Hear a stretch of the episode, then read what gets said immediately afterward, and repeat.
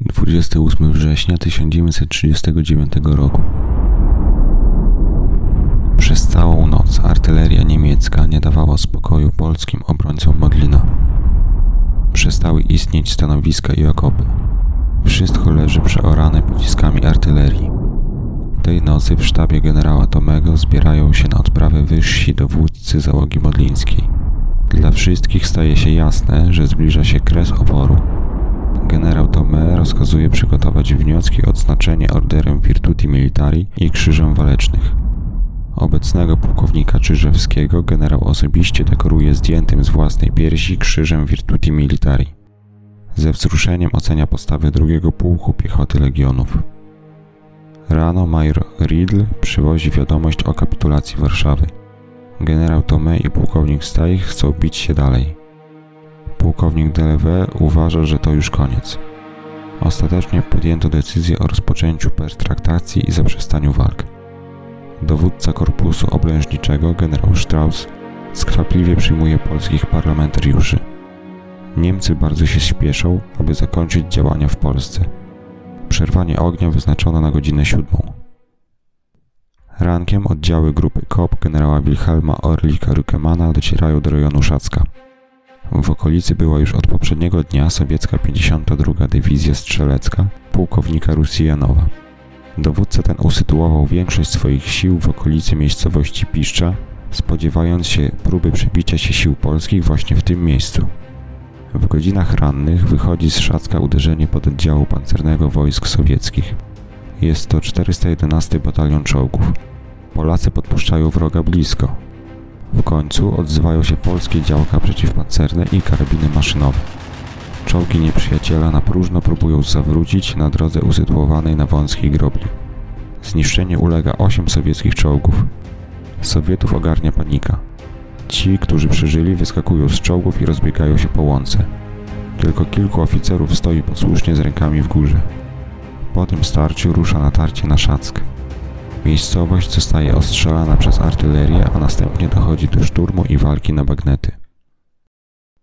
O godzinie 13.15 w autobusie na terenie fabryki Skody, znajdującej się w pobliżu lotniska na Okęciu, podpisana zostaje kapitulacja Warszawy. Umowę podpisują generałowie Tadeusz Kutrzeba i Johannes Blaskowicz. Zgodnie z jej zapisami oficerowie polscy mają pójść do niewoli, a pozostali żołnierze po rozbrojeniu mają zostać zwolnieni do domów. Ustalono również, że kolumny wojska opuszczą Warszawę w dniach od 30 września do 3 października. Okoliczności, w jakich doszło do podpisania kapitulacji, tak wspominał pułkownik Aleksander Pragłowski, szef sztabu Armii Warszawa. Niemcy zawiązali nam symbolicznie oczy i wzięli pod swoją opiekę. Samochodem niemieckim dowieźli nas do dowództwa korpusu. Niebawem obskoczyła nas sfora fotografów niemieckiej propagandy wojennej. Żadna gwiazda filmowa nie była tyle razy fotografowana, co my dwaj. Kutrzeba i ja zostaliśmy natychmiast puszczeni w obieg po świecie jako namacalny dowód hitlerowskiego triumfu. Przyjął nas z godnością, ale życzliwie, dowódca ósmej armii generał Blaskowicz. Grzeczny, spokojny, wyzbyty wszelkiej bufonady czy wzniosłości, zrobił na mnie bardzo dobre wrażenie. Po krótkim wstępie formalnym von Blaskowicz oświadczył tonem oficjalnym, że przyjmuje nas do rozmów jedynie na gruncie kapitulacji bezwarunkowej. Wiedząc, że zwrot ten czyni na nas przykre wrażenie, zdobył się na jego taktowne osłabienie, dodając, że dzielność wojsk polskich broniących Warszawy czyni go skłonnym do przyznania jeńcom warunków honorowych. Widząc ludzkie, a nawet życzliwe podejście generała von Blaskowica, pozwoliłem sobie zaapelować do jego rycerskich uczuć na korzyść naszej zmaltretowanej ludności cywilnej. Dał mi zapewnienie, że Niemcy będą przez kilka pierwszych dni rozdzielać 200 tysięcy obiadów dla ludności. Tego dnia generał Juliusz Rumel wysłał do twierdzy Modlin majora Karola Eridla ze sztabu Armii Warszawa z instrukcjami dla generała Tome przerwania ognia i rozpoczęcia pertraktacji na podstawie warunków kapitulacji Warszawy. O godzinie 13 Polacy wchodzą do Szacka. Godzinę później rozpoczyna się nalot sowieckich samolotów na wieś. Zrzucają one lekkie bomby i ostrzeliwują miejscowość z karabinów pokładowych. Po odlocie samolotów Sowieci podciągają z kierunku piszczy świeże siły i ogniem artylerii oraz ciężkiej broni maszynowej ostrzeliwują polskie pozycje na przedpolu Szacka. Po krótkim przygotowaniu ogniowym ze skraju lasu wychodzi natarcie piechoty sowieckiej. Zostaje ono jednak odparte ogniem polskich CKM-ów. Niemcy przystępują do działań zaczepnych na Mierzei Helskiej. Jej szerokość nie pozwala zmieścić większych sił, to też do natarcia rusza niemiecki batalion 374 pułku, urzutowany kompaniami w głąb. Artyleria niemiecka ostrzeliwuje pozycje polskie na całej ich szerokości. Polskie działa milczą, bowiem oszczędzają amunicję na generalny szturm. Ponadto od godziny 8 do 12 pancernik Schleswig-Holstein ostrzeliwuje pozycje polskie od chałup do jastarni. Halina Regulska zapisuje w swoim dzienniku. A więc skończyła się ostatecznie ta straszliwa, zawzięta walka. Walka obronna z wrogiem, który napadł nas, zniszczył nasze domy i zabijał, a teraz wkracza jako zwycięzca. Niebezpieczeństwo utraty życia już minęło, ale pozostała nasza chora psychika, z którą musimy teraz jakoś dać sobie radę. Warszawa przedstawia obraz straszliwego zniszczenia. Tłum ludzi wolno ciągnie przez miasto. Wszak nie ma już po co ani do czego się śpieszyć. Wszystko skończyło się. Ludzie z tragicznymi twarzami błąkają się po ulicach. Oglądają zniszczenie miasta, poszukują swoich bliskich. Po wychudłych policzkach płyną łzy. Nie sposób jest nie płakać. Nie ma ulic, nie ma domów. Na skwerach, tam gdzie niedawno jeszcze kwitły kwiaty, dziś wznoszą się kopczyki mogił. Ja też wychodzę na miasto. Chcę przejść przez Nowy Świat i krakowskie przedmieście, by zobaczyć się z Janickimi. Widok miasta rozpaczliwy. Na jezdniach olbrzymie leje, barykady i gruzy zawalonych domów. Wertepy trudne do przebycia. Muszę najpierw wdrapywać się na zwały ziemi, potem zsuwać do leja, by móc posuwać się naprzód. Jedne domy leżą rozbite całkowicie, inne, zniszczone tylko częściowo, sterczą jak starożytne ruiny. Niektóre są jakby przecięte nożem wzdłuż i te pokazują swoje wnętrza. Na wielu piętrach widać różnokolorowe tapety, wiszące krzywo obrazki czy trofea myśliwskie. Czasem ocalał kawałek podłogi i stojące na niej krzesło. Ale najtrudniejsze do zniszczenia okazały się piece kaflowe. To też widać ich bardzo wiele i bardzo różne, jak wciśnięte w róg pokoju stoją lub wiszą nad, nad przepaścią. Muszę iść ostrożnie, bo tu i tam sterczą lub wiszą żelazne belki, które w każdej chwili mogą się oberwać. Bramy domów postrzelane jak sito kołyszą się na naderwanych zawiasach. W dziwacznych pozach leżą porozrzucane budki z gazetami. Słupy telefoniczne leżą, stoją lub kołyszą się, wisząc na drutach. Kłęby zerwanych drutów leżą jak złośliwe zasadzki i chwytają za nogi. Miasto spowite jakby mgłą. To kurz ze zburzonych domów, który jeszcze nie zdążył opaść. Wszystko przenika mdlący zapach, mieszanina gazu świetlnego wydobywające się z rozbitych rur, palenizny i odoru rozkładających się koni i ciał ludzkich. Domy, sklepy, piwnice zostały rozbite przez bomby, a ich zawartość leży na ulicy. Na wpół przytomni ludzie stoją się wśród tego obrazu. Przyglądają się zniszczeniu, zauważają niespalone przedmioty. Do niektórych ogień już się zbliża. Z narażeniem życia ludzie wpełzają ostrożnie do palących się domów, pod wiszące niebezpieczne bloki i delikatnie manewrując wyciągają te przedmioty spod ognia. Przyglądam się temu i staję zdumiona.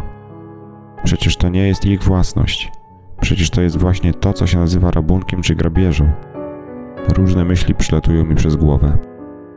Wydaje mi się jednak, że nie należy tak ostro osądzać. Przecież wojna tym ludziom zabrała wszystko, często cały dorobek życia, a tu, na ich oczach, marnuje się niczyje dobro. Właścicieli może w Polsce już nie ma, a może nie żyją. Niedługo wejdą Niemcy i wówczas wszystko zabiorą. Wyciągają więc z narażeniem życia przedmioty, ratują je od ognia i od Niemców zarazem. Mają uczucie, że są w porządku i że mają do tego prawo. A może rzeczywiście ich pogląd jest słuszny. Poczucie własności po tych wielkich przeżyciach, w których liczyło się tylko życie, uległo przewartościowaniu. Dotarłam wreszcie do domu Janickich przy krakowskim przedmieściu 67. Wszystkie te stare kamieniczki, włącznie z ich posesją, są spalone i zawalone. Nie zastałam nikogo. Nie wiem, gdzie ich szukać. Wczoraj wieczorem Janek wracając do domu zaszedł do mieszkania Bronków przy Nowym Świecie numer 7, żeby zobaczyć w jakim jest stanie. Okazało się, że ich dom stoi niezniszczony. Brak tam jedynie szyb, co uważamy za niewinny mankament. Wobec tego Janek zarządził naszą przeprowadzkę do ich mieszkania. Mieszkanie Bronków jest niezniszczone. Są tu meble, na których będzie można siedzieć i łóżka, na których będzie można spać. Po tak długim pobycie w piwnicy umeblowane mieszkanie wydaje się nam rajem. Pierwszą noc spaliśmy wprawdzie na podłodze, ale tu podłoga jest drewniana, a nie jak w piwnicy betonowa. A to jest ogromna różnica. Po wielu tygodniach rozbieramy się do snu. Cóż za przyjemność. Dziś około południa rozplakatowana została na murach miasta odezwa generała Rumla do ludności stolicy, powiadamiając o podpisaniu przez polskie dowództwo wojskowe kapitulacji Warszawy. Przed każdym plakatem zbiera się gromada ludzi i w głębokiej, skupionej ciszy wczytuje się w dramatyczną treść. Jest to dla nas postawienie kropki nad i. Oficjalne podanie do wiadomości faktu, o którym już wiemy. Pomimo to, łzy same płyną z oczu i wielu ukrywa swoją twarz w dłoniach. W uznaniu dzielności dowództwo niemieckie przyznaje oficerom prawo zachowania broni białej i przejście do honorowej niewoli. Podoficerom i szeregowym, po przeprowadzeniu rejestracji, zwolnienie do swoich domów. Niemcy mają wejść do miasta dopiero po złożeniu broni przez wojsko. Odmarsz polskiego garnizonu nastąpi 29 września o godzinie 20. Dowództwo niemieckie obejmie dowództwo Warszawy dopiero po odejściu garnizonu polskiego. Od chwili odejścia wojska polskiego do chwili objęcia władzy przez dowództwo niemieckie zarząd miasta pozostanie w rękach Starzyńskiego jako prezydenta miasta, który może użyć Straży Obywatelskiej i uzbroić ją. Ludność cywilna musi oddać broń, którą posiada. Zatrzymanie broni grozi karą śmierci. Prezydent Starzyński ma przystąpić do uporządkowania miasta i uruchomienia wszystkich urządzeń miejskich. Straż Obywatelska na razie pozostaje w służbie, wszelkie inne organizacje wojskowe i polityczne mają być rozwiązane. Niemcy mają dostarczyć ludności od dnia 30 września włącznie 160 tysięcy porcji obiadowych dziennie. Niemcy dla zapewnienia sobie bezpieczeństwa przy obejmowaniu miasta zażądali 12 zagłodników, ludzi będących znanymi obywatelami stolicy, którzy życiem swoim będą odpowiadać za ewentualne ekscesy mieszkańców wobec Niemców. Starzyński został obarczony zadaniem sporządzenia listy zagłodników. Janek odnosi wrażenie, że Starzyński przeżywa ciężki okres osobisty.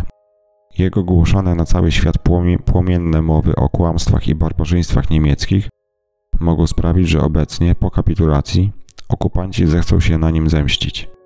Początkowo chciał Niemcom zejść z oczu, ale potem coś się zmieniło w jego pierwotnym planie. Po powrocie polskiej delegacji, która podpisała akt kapitulacji, widać było, że postanowił zostać. Janek mówi, że ma przekonanie, iż Starzyński zdaje sobie sprawę z grożącego mu niebezpieczeństwa, ale z pełną świadomością złożył swoją osobę w ofierze w Warszawie. Wspomnienie Adama uziębło. Kapitulacja podpisana. Spakowało się rzeczy i idziemy. Na ulicach tłumy, tłumy ludzi idących, objuczonych workami, walizkami. Idą cicho, milczący. Dźwiganie rzeczy nie usposabia do rozmowy. Przeważnie gromadkami i rodzinami. Więc nie jest to tłum normalny, tylko jakieś grupki, trzymające się mocno siebie, wydzielone od innych. Wszystko okrywa kurz, ceglany kurz, szary kurz, różny. Teraz dopiero widać, co zostało z Warszawy. Miasto poranione straszliwie, skrzyczące szkłem pod nogami. Miasto ludzi, którzy nie wiedzą nic i nie myślą nic. Wszelka więź już runęła, bo wszelkie podstawy dotychczasowego życia leżą w gruzach pośród tych gruzów domów. I myśmy wracali, i myśmy dźwigali nasze rzeczy, i myśmy nie wiedzieli nic, tylko patrzyliśmy. Wspomnienie Ludwika Hirschfelda Po poddaniu się Warszawy wychodzę na miasto. Wygląda upiornie. Resztki rozrzuconych barykad u wylotu prawie każdej ulicy, płonące jeszcze domy. Okna zniszczonych domów wyglądają jak oczodoły trupów. Najgorzej przedstawiają się domy zniszczone przez bomby burzące, odkryte całe wnętrza.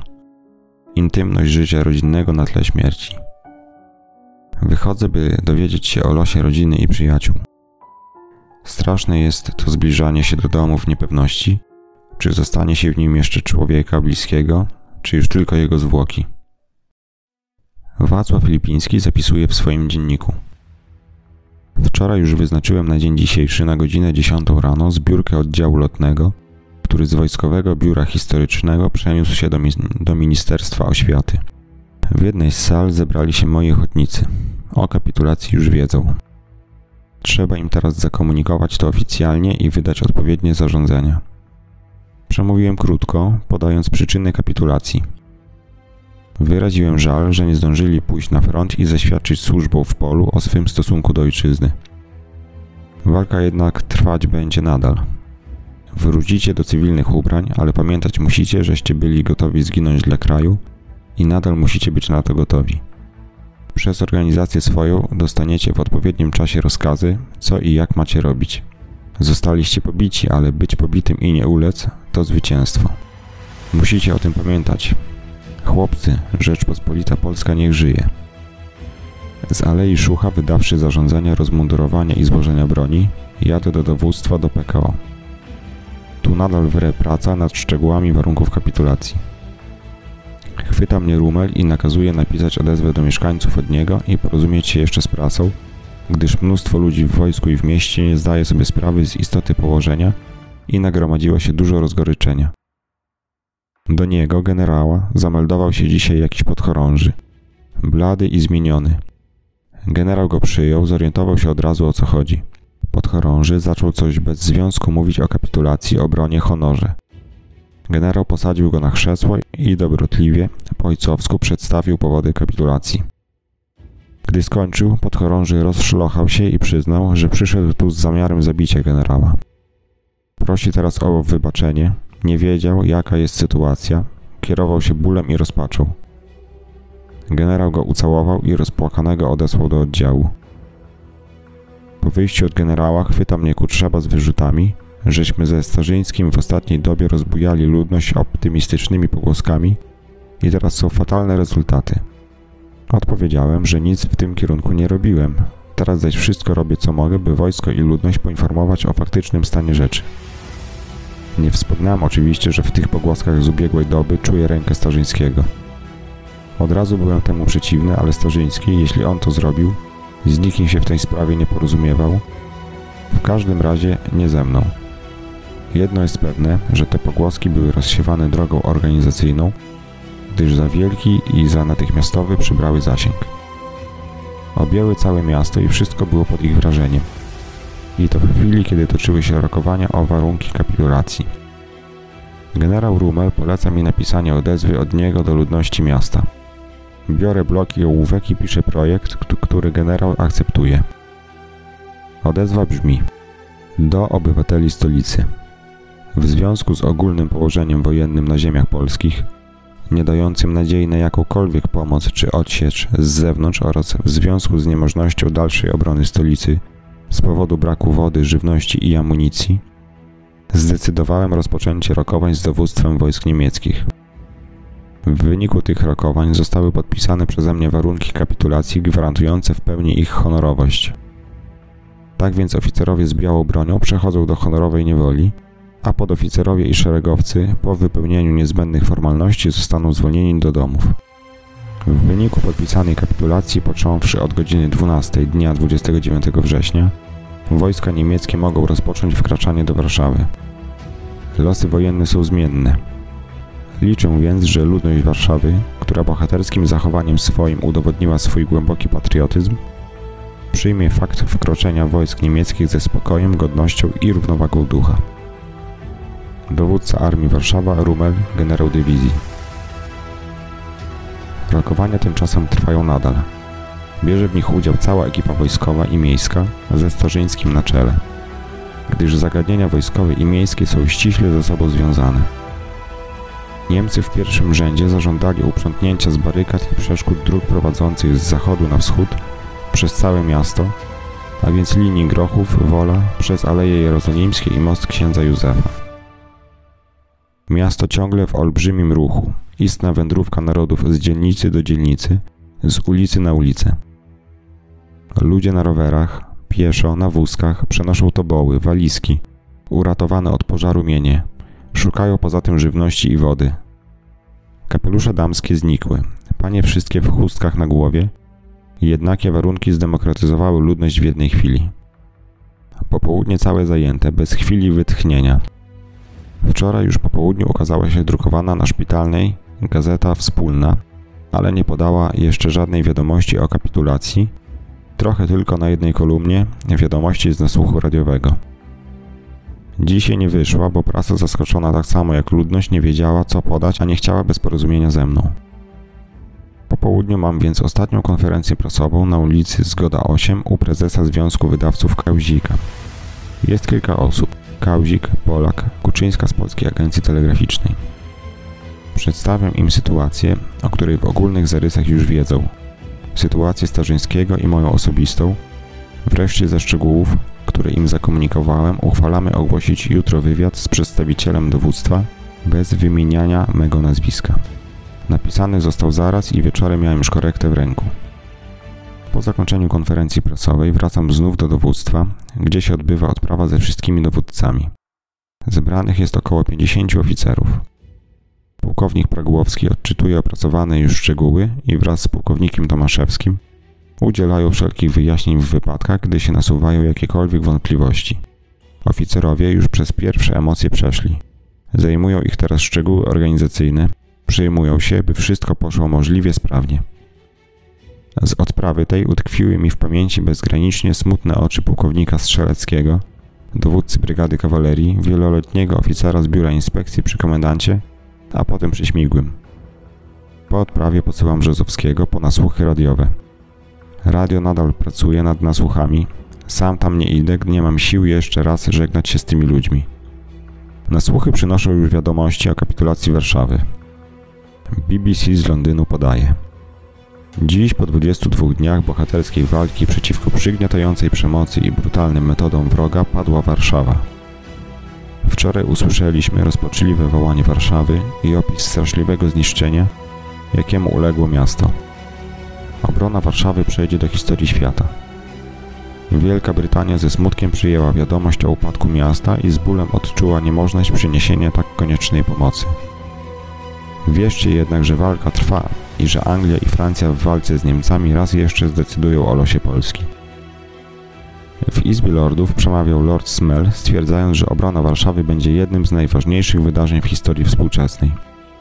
Są również wiadomości z Francji. Jean Touvenin, komentator Radia Paryskiego, omówił kapitulację Warszawy w następujących słowach. Opór Warszawy skończony. Stolica Polski jest w ruinach. W wyniku ostatnich bombardowań i ataków artyleryjskich powstało ogromne niebezpieczeństwo dla ludności cywilnej. Rezerwuary wody zostały zniszczone. Tumany kurzu i popiołu unoszą się nad ulicami. Postulatem humanitaryzmu było ratowanie ludności od śmierci i epidemii. Cała prasa świata pochyla się w hołdzie wobec tej heroicznej obrony.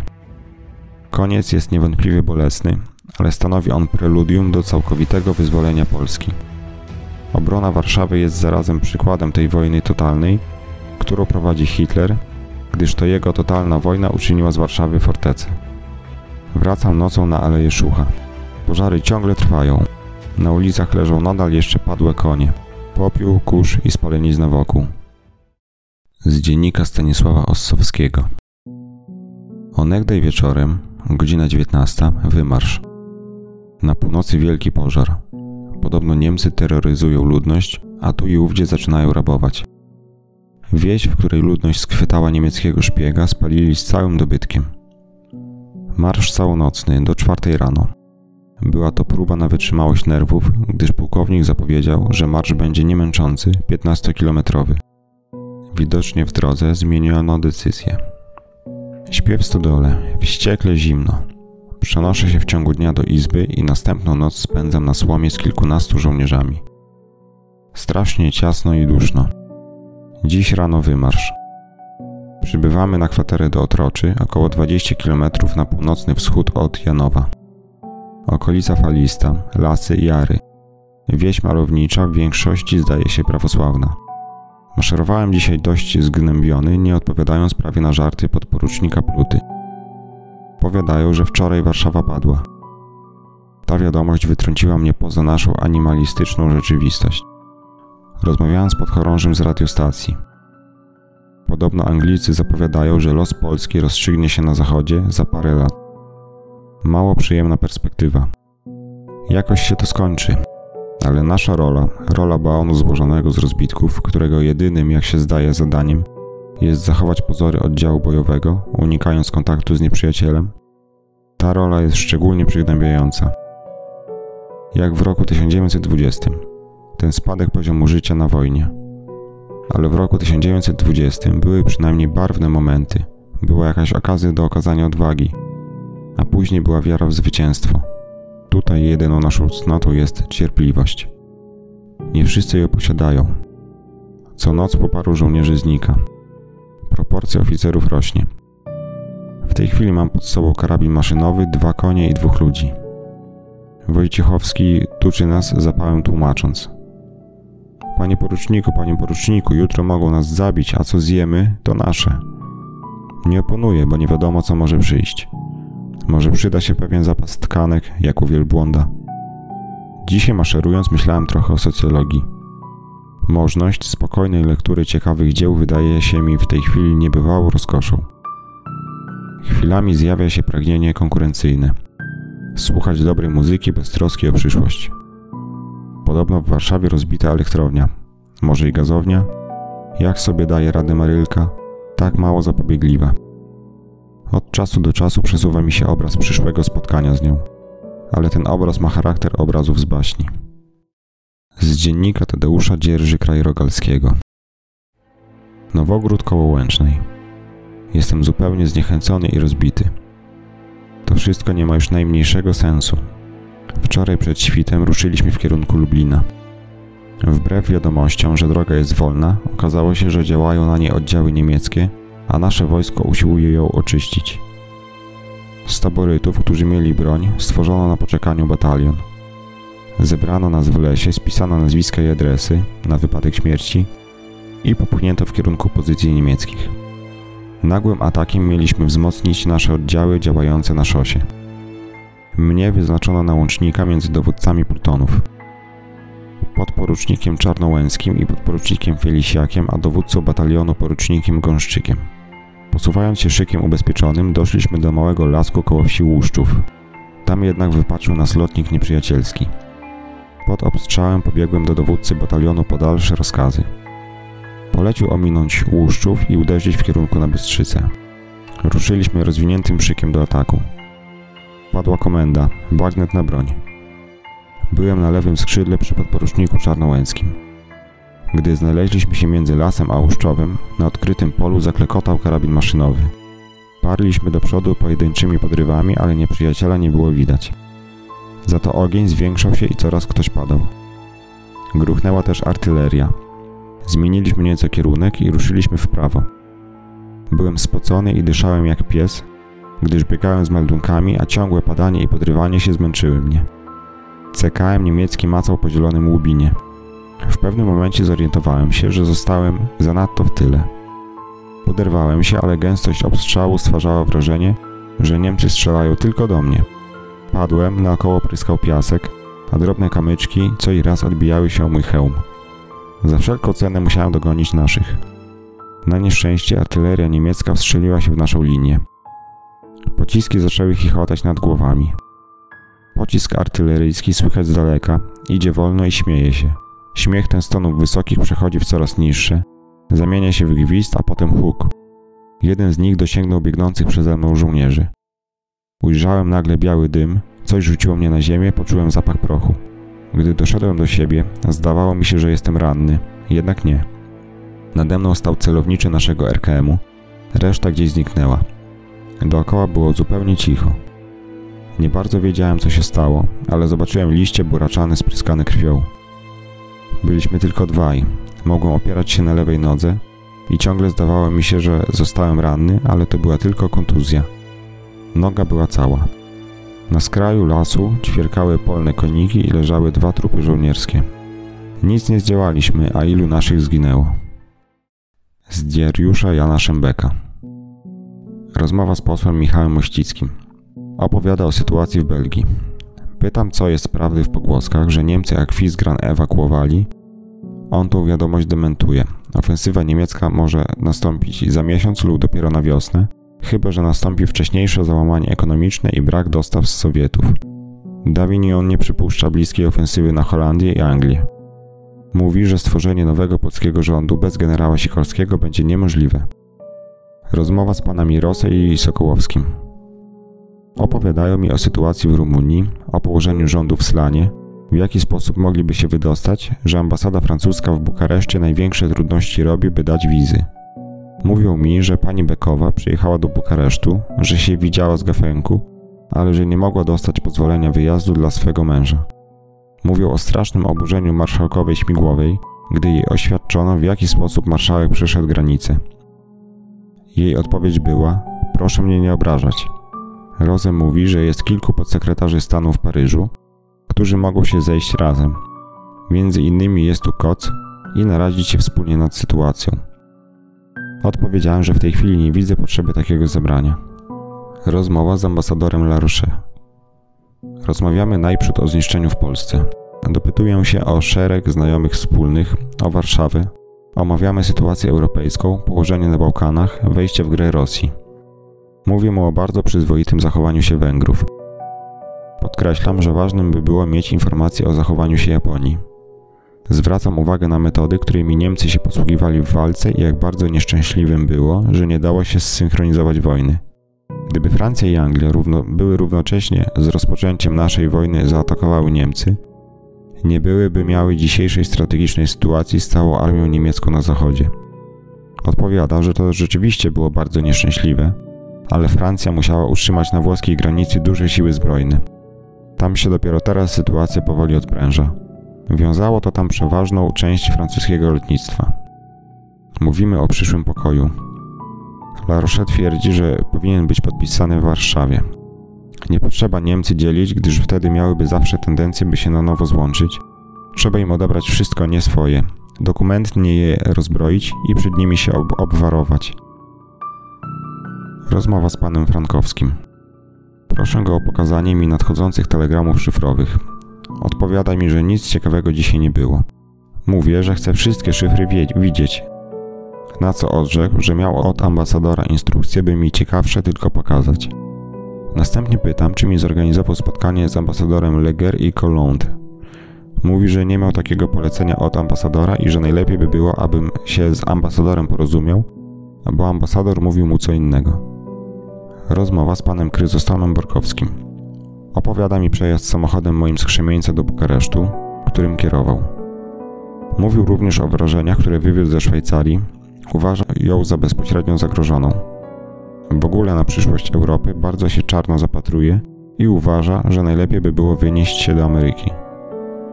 Rozmowa z panią Michałową Mościcką i dyrektorem Kobylańskim.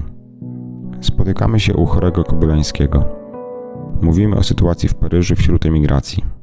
Wydaje się, że żadnej solucji politycznej nie będzie można przeprowadzić bez wzięcia jak najpoważniej pod uwagę osoby generała Sikorskiego. Kobylański zamierza wstąpić do wojska, bo nie widzi, by mógł znaleźć zajęcie w nowo tworzącym się zapewne Ministerstwie Spraw Zagranicznych. Panią Mościcką, która nie mogła się męża doczekać, odprowadzam na dół. Skąd telefonuje i dowiaduje się, że przed pół godziną jej mąż nagle wyjechał do Bukaresztu. Z dziennika Michała Romera. Kontynuuję na razie to, co zaczął wczoraj. Ocenę sytuacji i horoskopy. Właściwie bowiem weszliśmy w, w stadium wojny niemilitarnej, która się w pierwszym etapie zakończyła. Jeno wojny politycznej o niezwykłej zgoła dynamice. Przez Anschluss Austrii, przez likwidację Czechosłowacji i świeżo przez pogrom Polski, Niemcy przybiły sobie drogi w przestrzeń na południowy wschód i wschód i poprzez zdobyte tereny i dalszy zasięg wpływów wyciągnęły macki swej ekspansji na Bałkany i ku Ukrainie. To było istotą całej polityki dynamicznej Hitlera, w której wszystko szło mu jak spłatka. Całe Bałkany znalazły się już w jego cieniu. Państwa bałkańskie, jak zahipnotyzowane przez Hitlera, drżały przed Niemcami i czekały swego losu. Jugosławia była sparaliżowana. Rumunia zagrożona przez Węgry, którymi kierował Hitler. Słowacja wasalna, Czechy zamienione na protektorat. Aż oto w tej chwili zwycięstwa i przebicia dróg w przestrzeń, ze wschodu wyrasta i, i staje w obliczu Niemiec nowa potęga Sowiety. Zamiast Austrii, Czechosłowacji i Polski stanęły aż po serce Polski nad Wisłą Sowiety, które też rzuciły natychmiast wielki swój cień na całe Bałkany, zaćmiewając Niemcy i wyzwalając od ich ingerencji kraje bałkańskie, które się wnet zaczęły orientować na nie przeciwko Niemcom. Rumunia okazała się otoczona z trzech stron przez Sowiety, zdana faktycznie na ich łaskę. Węgry przez Ruś Karpacką poczuły się w niebezpiecznym kontakcie z sowiecką Ukrainą Zachodnią. Jugosławia się odprężyła i orientuje się na Sowiety, nawiązując z nimi stosunki dyplomatyczne, których dotąd Sowietom odmawiała. Opozycja w Czechach i na Słowacji zwraca tęskne wzory na słowiańskie Sowiety.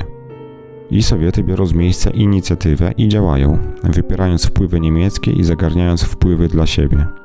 Przez kilka dni dokonały one tego przewrotu. W Moskwie pod batutą sowiecką i z udziałem premiera tureckiego zawarty został Związek Czarnomorski Turcji, Bułgarii i Rumunii. Do Brudża ustąpiona została przez Rumunię Bułgarii, za to Rumunia uzyskała od Sowietów przyznanie Besarabii i została zabezpieczona od roszczeń węgierskich na Siedmiogród, a Dardanelle zostały przez Turcję zamknięte dla wszystkich krajów wojujących. Sowiety zaczęły dysponować i czynić porządek na Bałkanach.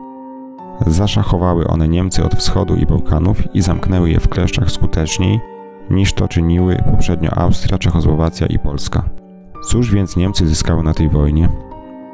Nic i przekreśliły to, co były sobie wywalczyły poprzednio. Co to jest? Czy to gra Hitlerowa bank wobec Anglii, żeby ją i jej wspólniczkę Francję zastraszyć niebezpieczeństwem realnym ekspansji sowiecko-komunistycznej na zachód w głąb Europy, aby tym skłonić te państwa do zawarcia pokoju z Niemcami? A może bodaj nawet odwrócenie Niemców przeciwko Sowietom, gdyż z pewnością Niemcy, jak zdołały zgnieść Polskę, zdołałyby i bolszewików odpędzić bodaj nawet na Ukrainę czy z Ukrainy? To jest jedno przypuszczenie.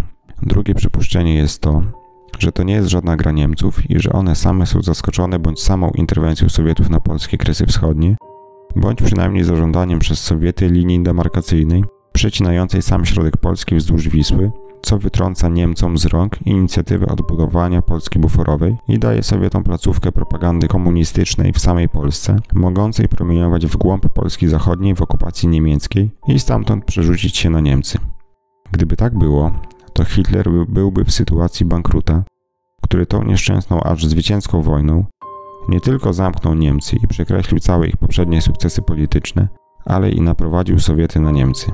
Minister dr Schaulys, który w tych dniach wrócił przez Królewiec z oblężonej Warszawy i który dziś był u mnie, powiada, że w Niemczech narasta nastrój pesymistyczny, niepokoju, a z Prus wschodnich elementy bogatsze i ziemiańskie uciekają na zachód, bojąc się sąsiedztwa bezpośredniego okupacji sowieckiej. W królewcu u witryn księgarni stoją kromatki ludzi, spoglądając w milczeniu na wywieszone mapy ze wskazaniem linii demarkacyjnej sowiecko-niemieckiej. Rzucają na siebie wzajemne spojrzenia pytające i znów w milczeniu odchodzą. W oczach ich można wyczytać zdumienie i pytanie.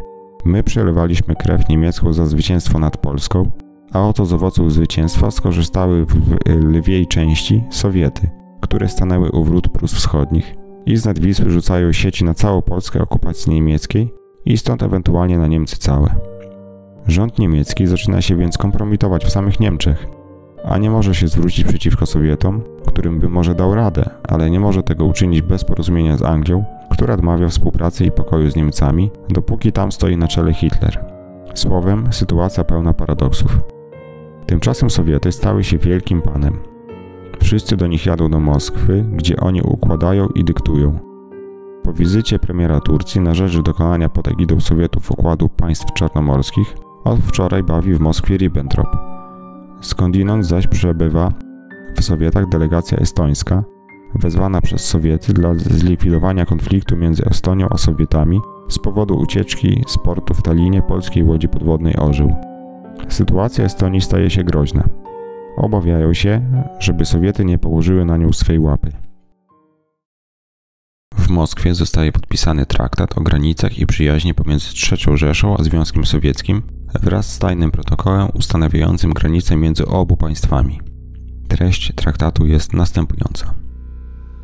Rząd Rzeszy Niemieckiej i rząd Związku Sowieckiego uznają, że jest ich wyłącznym zadaniem po upadku byłego państwa polskiego odtworzyć spokój i porządek na tych terytoriach i zapewnić pokojowy byt ludności tam zamieszkującej w zgodzie z jej narodowym charakterem. W tym celu uzgodniono, co następuje. Artykuł pierwszy. Rząd Rzeszy Niemieckiej i rząd Związku Sowieckiego ustalają jako granice swych wzajemnych narodowych interesów na terytorium byłego państwa polskiego linię oznaczoną na załączonej mapie, która będzie opisana szczegółowo w protokole dodatkowym. Artykuł drugi. Obie strony uznają granicę wzajemnych narodowych interesów, określoną w artykule pierwszym, za ostateczną i odrzucą jakąkolwiek ingerencję mocarstw trzecich w to rozstrzygnięcie. Artykuł trzeci. Niezbędna reorganizacja administracji publicznej będzie przeprowadzona na terenach na zachód od linii określonej w artykule pierwszym przez rząd Rzeszy Niemieckiej na terenach na wschód od tej linii przez rząd Związku Sowieckiego. Artykuł 4. Rząd Rzeszy Niemieckiej i rząd Związku Sowieckiego uznają to rozstrzygnięcie za pewny fundament przyszłego rozwoju przyjaznych stosunków między ich narodami. Artykuł 5. Traktat ten będzie ratyfikowany, a dokumenty ratyfikacji wymienione będą w Berlinie tak szybko jak to możliwe. Traktat nabiera mocy po podpisaniu. Sporządzono w dwóch egzemplarzach w języku niemieckim i rosyjskim. Zarząd Rzeszy Niemieckiej Joachim von Ribbentrop w imieniu rządu sowieckiego Wiaczesław Mołotow. Moskwa, 28 września 1939. Do traktatu dołączono trzy protokoły dodatkowe. Protokół poufny. Rząd Związku Sowieckiego nie będzie czynił żadnych przeszkód obywatelom Rzeszy i innym osobom pochodzenia niemieckiego zamieszkującym na terytoriach pod swoją jurysdykcją, jeśli będą życzyć sobie przenieść się do Niemiec lub na terytoria pod jurysdykcją Niemiec. Ustala się, że takie przenosiny będą przeprowadzane przez przedstawicieli rządu Rzeszy we współpracy z właściwymi władzami lokalnymi, a prawa własności emigrantów będą chronione. Analogiczne zobowiązanie jest przyjęte przez rząd Rzeszy Niemieckiej w odniesieniu do osób pochodzenia ukraińskiego czy białoruskiego zamieszkujących na terytorium pod jego jurysdykcją. Tajny protokół dodatkowy. Niżej podpisani upełnomocnieni ogłaszają porozumienie rządu Rzeszy Niemieckiej i rządu Związku Sowieckiego jak następuje. Tajny protokół dodatkowy podpisany 23 sierpnia 1939 roku będzie zmodyfikowany tak, że terytorium państwa litewskiego przechodzi do strefy wpływów Związku Sowieckiego, podczas gdy z drugiej strony województwo lubelskie i część województwa warszawskiego przechodzą do strefy wpływów Niemiec. W przypadku, gdy rząd Związku Sowieckiego podejmie szczególne środki na terytorium litewskim dla ochrony swych interesów, obecna granica niemiecko-litewska w celu naturalnego i prostego wytyczenia granicy będzie skorygowana w ten sposób, że terytorium litewskie znajdujące się na południowy zachód od linii zaznaczonej na załączonej mapie przejdzie do Niemiec. Oświadcza się dalej, obecnie obowiązujące porozumienia gospodarcze pomiędzy Niemcami a Litwą nie będą naruszone przez wyżej wspomniane środki Związku Sowieckiego. Drugi tajny protokół dodatkowy. Niżej podpisani, upełnomocnieni w konkluzji sowiecko-niemieckiego traktatu o granicach i przyjaźni ogłaszają swe porozumienie jak następuje. Obie strony nie będą tolerować na swych terytoriach jakiejkolwiek polskiej propagandy, która dotyczy terytoriów drugiej strony. Będą one tłumić na swych terytoriach wszelkie zaczątki takiej propagandy i informować się wzajemnie w odniesieniu do odpowiednich środków w tym celu.